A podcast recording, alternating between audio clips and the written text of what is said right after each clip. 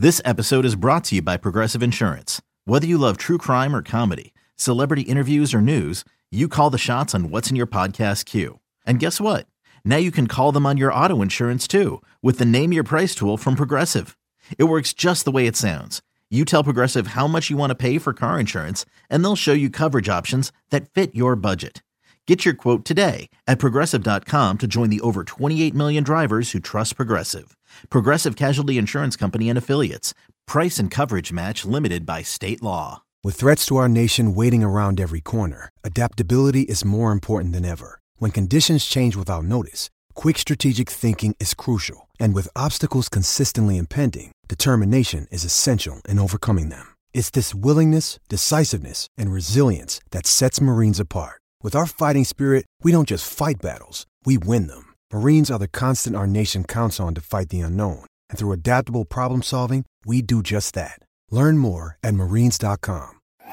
It's the Stinkin' Truth Podcast with Mark Schlereth. Hey, welcome into the Stinkin' Truth Podcast. Your host, Mark Schlereth, along with my uh, co host, Mike Evans, producer Scott the Huff on the board. On the they, they call that the ones and twos. I don't even know what that means, but He's on the ones and twos. Um, anyhow, Mike, how are you, buddy? Good I'm to good. be back with you. I'm good. I'm good. Uh, I missed talking to you. I know you've been very Right. busy uh, uh, doing our doing our radio show, but also calling the games for Fox. And uh, I, I'm curious to get your thoughts on where both San Francisco and the Rams are, especially with the Rams losing three in a row, and their answer being to once again forfeit first round picks. I think it's going to be what five straight years without them making a first round pick uh, to go get Jalen Ramsey. Yeah, yeah. Well, I called the game last week between the Rams and the 49ers, as you well know. And um, so, an old buddy of mine in the radio business, when I first got hired in the radio business, he used to say this all the time. Mike. He goes, You want 50% of the people to love you and 50% of the people to hate your guts. And he goes, If you do that, you're doing a hell of a job. So, I get done calling the game, and you know I love football, right? So I get excited about good football. I get excited about guys knocking the snot out of people, blocking people, tackling people, you know, all that kind of stuff. I get, I get, I get you know, I, I'm just that way. I'm easily, I'm easily uh, entertained, if you will, right? And so I sit down on the plane and uh, I open up my Twitter feed, and I've got the I got the 49er faithful just like, man, what a great broadcast. You're awesome on the broadcast. It was amazing. What a great job you did. And then I have this contingent of of Rams fans. You suck. You're the worst broadcaster in the history of broadcasting. You're so biased against the Rams. You just love Shanahan so much. I hate your guts. Blah blah blah. I was like, I shut down Twitter and I was like, I ordered a vodka soda. I was like, I fucking nailed it. Nah. I was like, what what a great broadcast I must have had. Yes. I was like, this is awesome. Like 50% of the people love me, 50% hate me. I shut down my phone and just had a vodka soda and took a nap. It was awesome. Good for you. Good for you. But Yeah. hey, hey, anything that you may have said uh, that that bothered Rams fan, it didn't come close to the way the Rams themselves felt about themselves, as you know, evidenced by them quickly going out and making this Ramsey deal.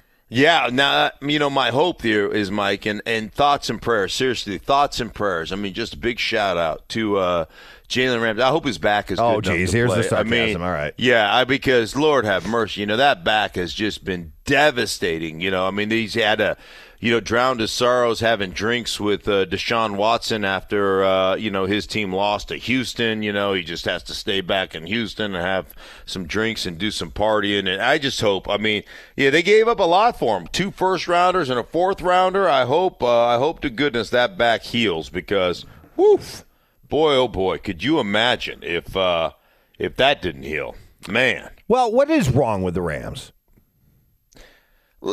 Well, all right. So, in a nutshell, there's a couple things going on with the Rams. You know, it's uh, it's anytime you're innovative, you know what ends up happening to you, Mike.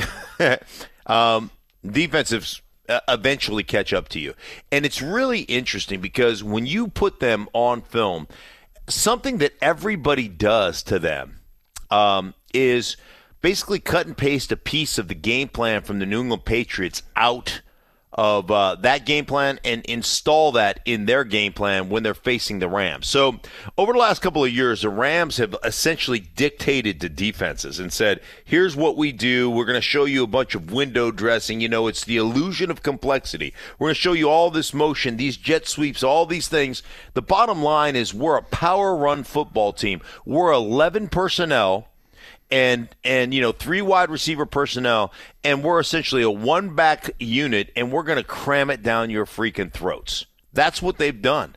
So they have all this fancy looks you know all these fancy three wide sets um, but at their core they're a smash mouth football team. That's what they've done.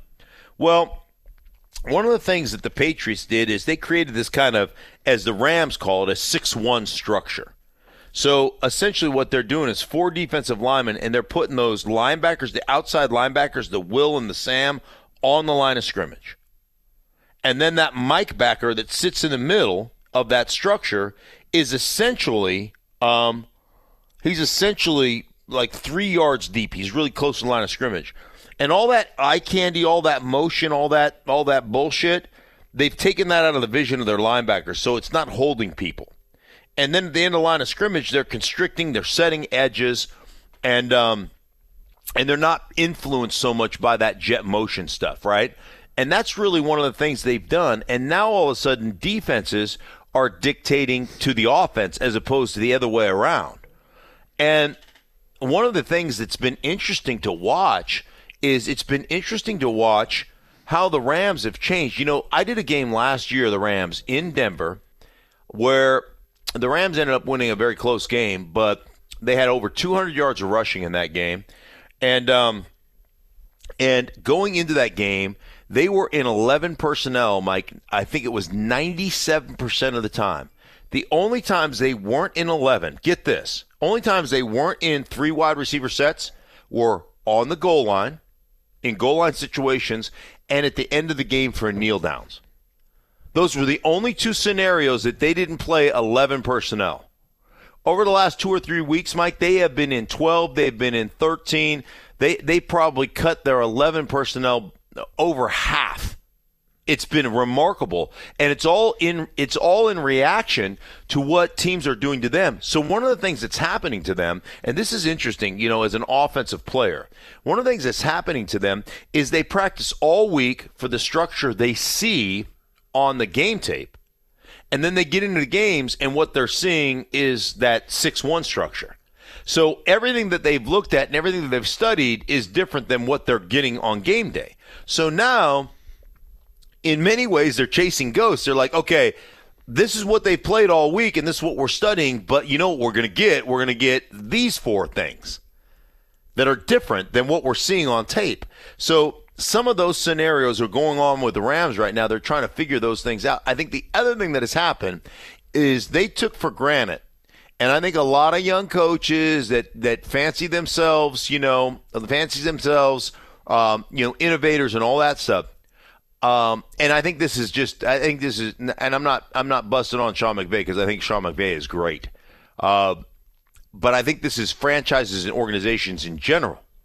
They think they can get away with you know, an average group up front because we can scheme people, right?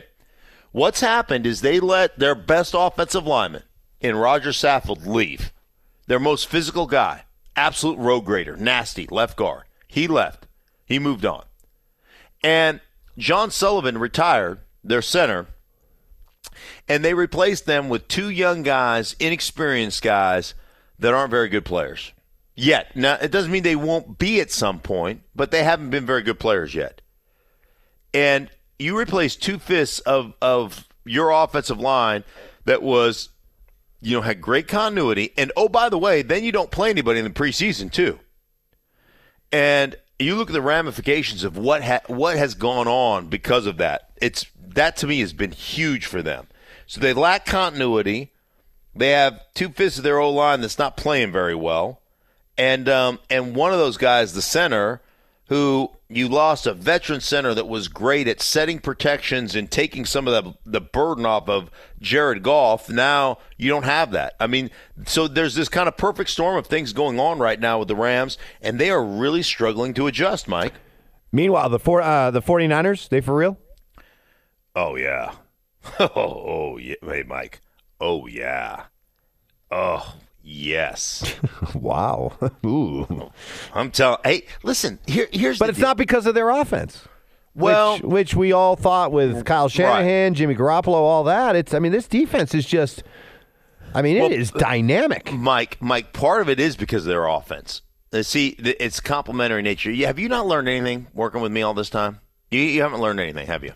Well, I know, I know it's complementary, but why does it always have to be that the offense is uh, the one complementing the defense? It sure looks to me like the, the defense is making life a heck of a lot easier for the offense.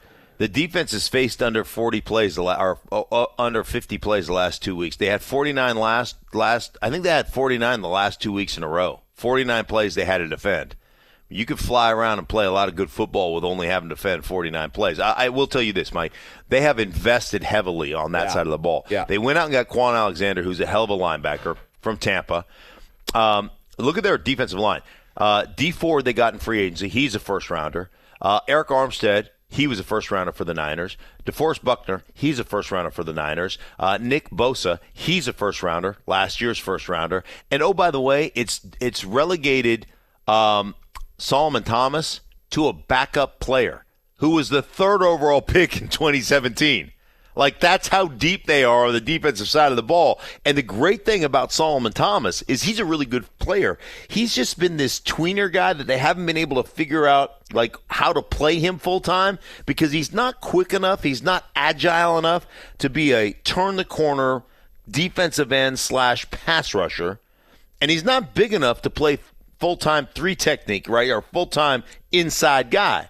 So he's kind of been this ultimate tweener. They've had a tough time figuring out how to use him. Now all of a sudden you're like, hey, dude, this guy can play 25 plays a game. He can come in in nickel situations and rush the snot out of the passer from the inside.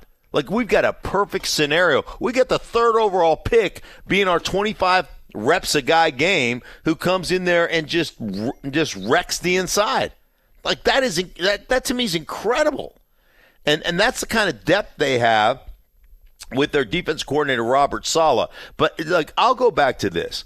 I think, and I talked to Sean McVay about this, talking about the Shanahan's in general, Mike and Kyle. And one thing that that Sean said to me about Kyle and about Mike was that they do a better job of any coach he's ever been around of understanding all 22 and everybody's issue. You know, talking about complementary football. So he's like, they get those issues. They get what everybody struggles with, and they plan accordingly. So Kyle does this incredible job of saying to his team, here's what we're going to do. Here's why we're going to do it. And here's how, if you do this, it's going to benefit you in the long run. So he gets buy in from his players. So he's saying, hey, listen, we're down in this particular game. We lost our fullback in Kyle Juszczyk, who to me is one of the most versatile players in football, bar like regardless of position. The guy is incredible. He's he's incredible, Mike. What he does in the running game, I mean, obviously we know what he does. We can see what he does in the passing game, and it's amazing. But what he does in the running game is like he's the only fullback in my mind that can do it. Some of the things that he's asked to do. Um, he's incredible that way. And so they're minus him. They're down to the, they lost their swing tackle in training camp. So they were down to starting their fourth and fifth offensive tackles in this game. And so Kyle's game plan was, hey guys, we still have to run the ball. We're probably not going to be as effective, but if we sit down in third down and seven, have to throw the ball a bunch, we're going to get killed. So, hey, wide receivers, I'm going to ask you to chip. I'm going to ask you to do some things first that I normally don't ask you to do. And you're going to do these things because this is going to help us win this football game. And ultimately, off of this chip or off of this insert, you know, inside the line of scrimmage, we're going to set up a play action. You're going to score a touchdown on, or you're going to have an opportunity to have a big play on. And it's it could be the difference uh, in winning and losing. And I think he just gets a better buy-in from his players because they all understand they they all understand how they all affect a victory. And even if they don't get the big numbers, how they're going to have a, a chance to, to help them win a ball game. And I, I, think that's where Kyle has set himself apart and, and John Lynch, and they, they've done a really good job of understanding kind of the, the personnel that they want and – how they're going to get that personnel to, to go out and play hard and be successful. Boy, the NFC, it's it's wild right now. Who could have foreseen that, you know, San Francisco would be where they're at, uh, you know, even Seattle where they're at. Uh-huh. So here we are looking at the Rams. They've lost 3 in a row. And and what about the team that I liked to uh, represent the NFC in the Super Bowl? The Cowboys. My pick looked so strong the first 3 weeks. And now, where are they at? That that performance against the the Jets was really alarming because you've lost two in a row. You'd think that uh, you know against an, a, a bad team or an average team that they would have come out and made some sort of statement. Instead, they got whipped by the Jets. Yeah, I mean, right? So disappointing. And when you think about that, Mike, you know, I mean, I understand that um, that the Cowboys have had some injuries on their offensive line, right? And you know, when we built, you, you, built this football team, and you thought to yourself, well, this thing is built on having a great offensive line and being able to, uh, you know, control line of scrimmage and do all those things, right? That's kind of how it was built, and and that was the offensive side of the ball. But defensively, you know, that's the thing you you thought that defensively, this team is young, they are fast you know they're they're really good, and yet you, you, you Jets roll in there and Sam Darnold completes you know seventy two percent of his passes and and throws for three hundred thirty eight yards. And and you know it just is it's just one of those things that you look at and you're like man, what is like what's the malfunction there? And it's not like Dak it's not like Dak didn't play well. I mean it's not like he he, he was twenty eight to forty you know, it wasn't like he didn't play well, Mike. It just like there just isn't. They're just not separating themselves for some reason. It just is like it, it feels off to me. Like it just isn't quite there for the Dallas Cowboys, and I'm not 100 percent sure. I mean, I know when you build your team to physically dominate people and bully people up, and you lose some players, and I know it's hard, but you're right. It's just it's incredible that they're sitting where they're they're sitting. And I think the other thing that's amazing to me, Mike, when you look at them, um, you know, is is as much as we made of the Dallas Cowboys for the first three weeks, we were all ready to go. Uh oh! I mean, if if the New Orleans Saints can just right, hey, if they can just you know weather the storm and play 500 football while their quarterback's gone, they're undefeated with their backup quarterback. Hey, where do you come down on the whole you can't lose your job to injury debate? Because Here's Cam Newton getting ready to come back with the Panthers. Right. While he was playing, they were 0 2. Kyle Allen takes over. They've won four in a row. Does does Cam Newton automatically get his job back? And I'll even go so far. Whew, I can't believe I'm saying this. Um, all the Saints have done since Teddy Bridgewater took over for Drew Brees is continue to win. Right. I mean, is it are are are the two instances the same? How are they different? They're different because Drew Brees is Drew Brees. Uh, although Drew Brees never won the MVP and Cam Newton has.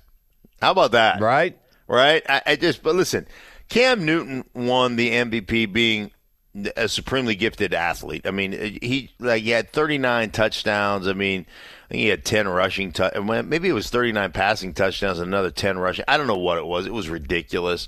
That year was incredible. There's no question about it. They went what 15 and one. They represented the NFC in the Super Bowl, and um, but but Cam has never been a real accurate thrower of the football, an accurate intermediate thrower of the football. He hasn't. Now he's got a big time arm, and you know, and, and he's pushed it down the football field a time or two where it, it has looked special. But he's never been a real accurate thrower of the football, and I've never been like I've never been sold on on Cam as a quarterback. Like as an athlete, and and when you put him in a position to where you know he's going to run it ten times on design quarterback runs and some of the play action stuff that comes off of that, like he can be very effective. But when you ask him to sit in the pocket and pick people apart, um, the accuracy has just never been there, in my opinion.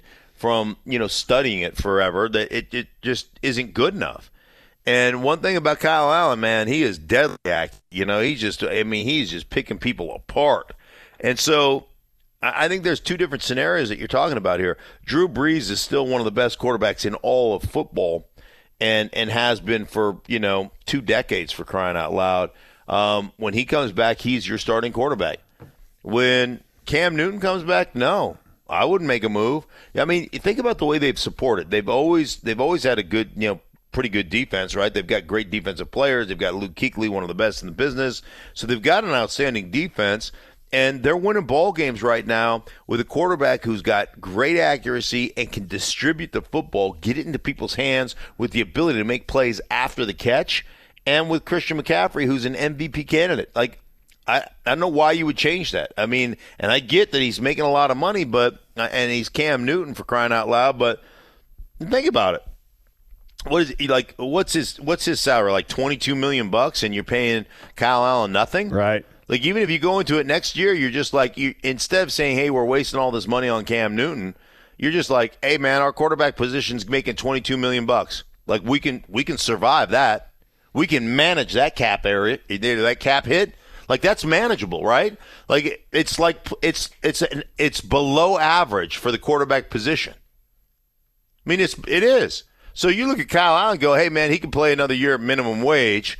Um, and we can just eat Cam Newton's salary, and we'll be all right. Like it's not going to hurt us. It's not going to hurt us cap wise to just walk away. And I think it, I think next year is like I think it's like twenty two million bucks on the cap. I had this conversation yesterday with somebody. Um, I think I was I was talking to Colin, but I think it's about twenty two million on the cap next year. Um, so that doesn't hurt you. That doesn't hurt anybody's football team. Eat it and move on. You know, I'm watching the Detroit Lions play the other day, and I, I find myself rooting for this team. And you know, I I find myself rooting for Matt Patricia because he showed up there in Detroit and he was trying to change the culture, an underachieving culture, a culture of softness, uh, a culture where the players really weren't pushed. And he came in and tried to do that immediately, and there was some some pushback from the from the Lions players. And it, it seems like there is a buy-on, a buy-in going on now with that uh-huh. team, and they're playing very well this year, playing very hard. They took the the Chiefs right down to the wire. We saw them take uh, the the Packers right down to the wire. Uh, a couple of questionable uh, hands to the face calls against Troy, Trey Flowers, who had never been called for that penalty ever before in his career. But it it, I mean, are we seeing uh, a legitimate turning of the tide when it comes to the woebegone? Detroit Lions. I, I, I mean, I hope so because you know a lot of people look at the only signature win that Matthew Stafford has ever had was in his rookie year. You know, gets knocked like I mean, gets not his shoulder like gets knocked out of socket, and um, you know he gets a pass interference call. You remember the game? He gets and he's like he's wired up, he's mic'd up, and he's writhing in pain. They take him off the sideline and um, gosh, who were they playing? Were they playing? I can't even remember who they were playing. Like I, I, I don't remember off offhand. But the team they're playing calls a timeout, and he's like, "Well, I can go back in." And they're like, "No, you can't. You can't even hold your arm." No, I go back in, and he goes back in, and ends up like throwing a touchdown or something, right? I mean, he is just he's in so much pain, and that's like the last signature win he has. And you know, he had a chance to get a signature win the other night, if not be you know if not for the the hands to the face and and you know the the mystery penalty that the NFL calls and um and it, it essentially took it away because they would have they would have uh, you know had to kick a field goal and had about a minute and a half a minute and 40 seconds left on the clock for him to drive his team down and, and possibly get a win. And that opportunity is taken away from him. And and so I, I just think it's I think that that part is depressing um, I think the way the games sometimes are officiated is depressing.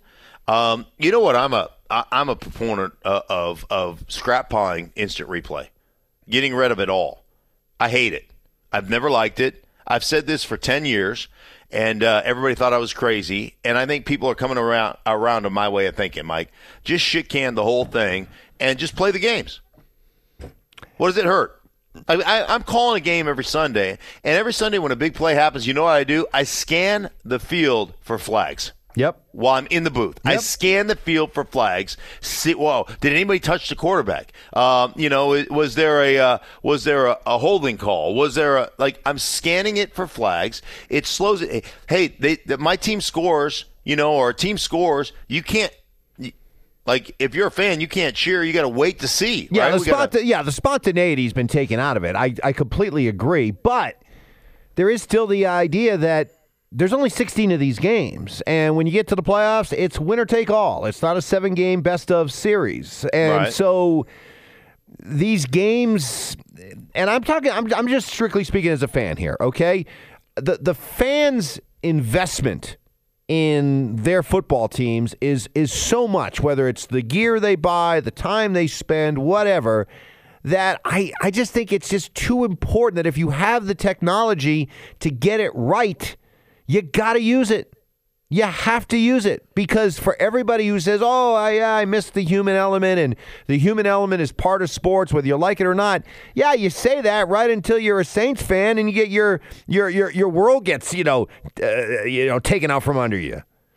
Then all of a sudden, right. instant right. replay is the most wonderful thing ever. Yeah, let me ask you this: How many times does instant replay get it right? How many times is instant replay wrong? Do you know that? Uh, like there was, I think, twenty. I think twenty-four of twenty-five pass interference calls were upheld. Whatever, whichever way they called it.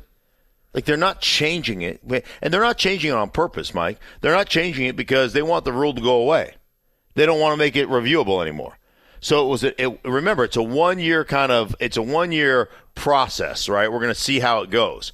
They're, they're just not going to change it. Like to me, it's it's all garbage anyhow. But Mark, you understand. You got to understand. The genie's out of the bottle, and he's not going back because you. If all of a sudden the NFL came out next year and said instant replay across the board is gone, and for a while people would be applauding it and say, "All right, it's back to the way it, it should be. Uh-huh. The spontaneity's back, and the games will move along quicker." And that'll last right up until. A, a game is decided, and we look at the replay, and you're like, oh, that was a fumble. That was a fumble. right. It wasn't called a fumble, but clearly it's a fumble. Or they called that guy out of bounds. Look, his feet are in. yes. And the, the cries will just echo across the NFL landscape. It, it's mm-hmm. it's we're, we're too far down the road. All right. Well, listen, man. I hate it. I've always hated it. I think it's garbage. I don't think it changes. I don't think you know the whole we get it right. Like I, I always looked at the the challenge flags too, Mike. I, I think that's another ridiculous thing. We want to get it right. That's why we have instant replay, so, so that we can get it right. Unless you don't have a challenge flag, Right, right, Then we don't right. give a shit about getting it right. No, that's right? true. That's true. I'm not saying it's a perfect system, but far from it. But Yeah. Well, here's the other part. Here's the other part. Referees. Everybody complains and bitches about the referees and how they're no good, right? But the referees have been told on many occasions, swallow your whistle, let instant replay figure it out, right? So you've got a, a, a generation of referees who are less demonst- der- demonstrative. I can't say that. demonstrative. Thank you. They're less of that, and um, and you know, like they're yeah. I mean, you're you're told not to do your job. I I I just again, here's my deal, and this goes back to a lot of things with concussions and everything else. Why do we let other people that aren't involved in our game create the narrative of our game? Let's quit apologizing for our game. This is the best game in the world. It's the best game in the world. And you're not tough enough to play. Sorry. I mean, sorry. Our guys are. Let's let them freaking play for crying out loud. And let's quit trying to say, oh, look, it's safe and nobody's going to get hurt and let your kids play. Everybody's going to get hurt. That's the game that we play. We love it. We sign up for it. I would do it all over again. So let's quit apologizing for our freaking game and let's go out there and have some fun playing it. And you know what? Injuries are a part of it. Too bad. But let's just, I mean, let's quit trying to make it something that, let's quit trying to make it soccer. Because soccer is for sissies. Quit trying to make it soccer. I'm sure soccer's great. You know, they've got that magic water that if you get hurt, they just squirt it on you and then you're fine. And, you know, good for you guys. And you run for 90 minutes. Oh, I mean, you trot for 90 straight minutes. I mean, it's incredible. Oof, what a, I mean, you win games one to nothing. Oh my gosh. I mean, I can hardly contain my excitement for the freaking game. I don't want it to be soccer. You've got your game. Good for you guys. Enjoy it. It's football. It's the best game in the world. Let's quit letting soccer fan dictate to us. Genie's out of the bottle, my man. Genie is out of the bottle. Shove that bitch back in there let's roll. On that note, All right. Hey, for everybody involved in the Stinking Truth podcast, for Mike, myself, for Scott, we thank you for listening. We appreciate you guys. We'll be back with you later on.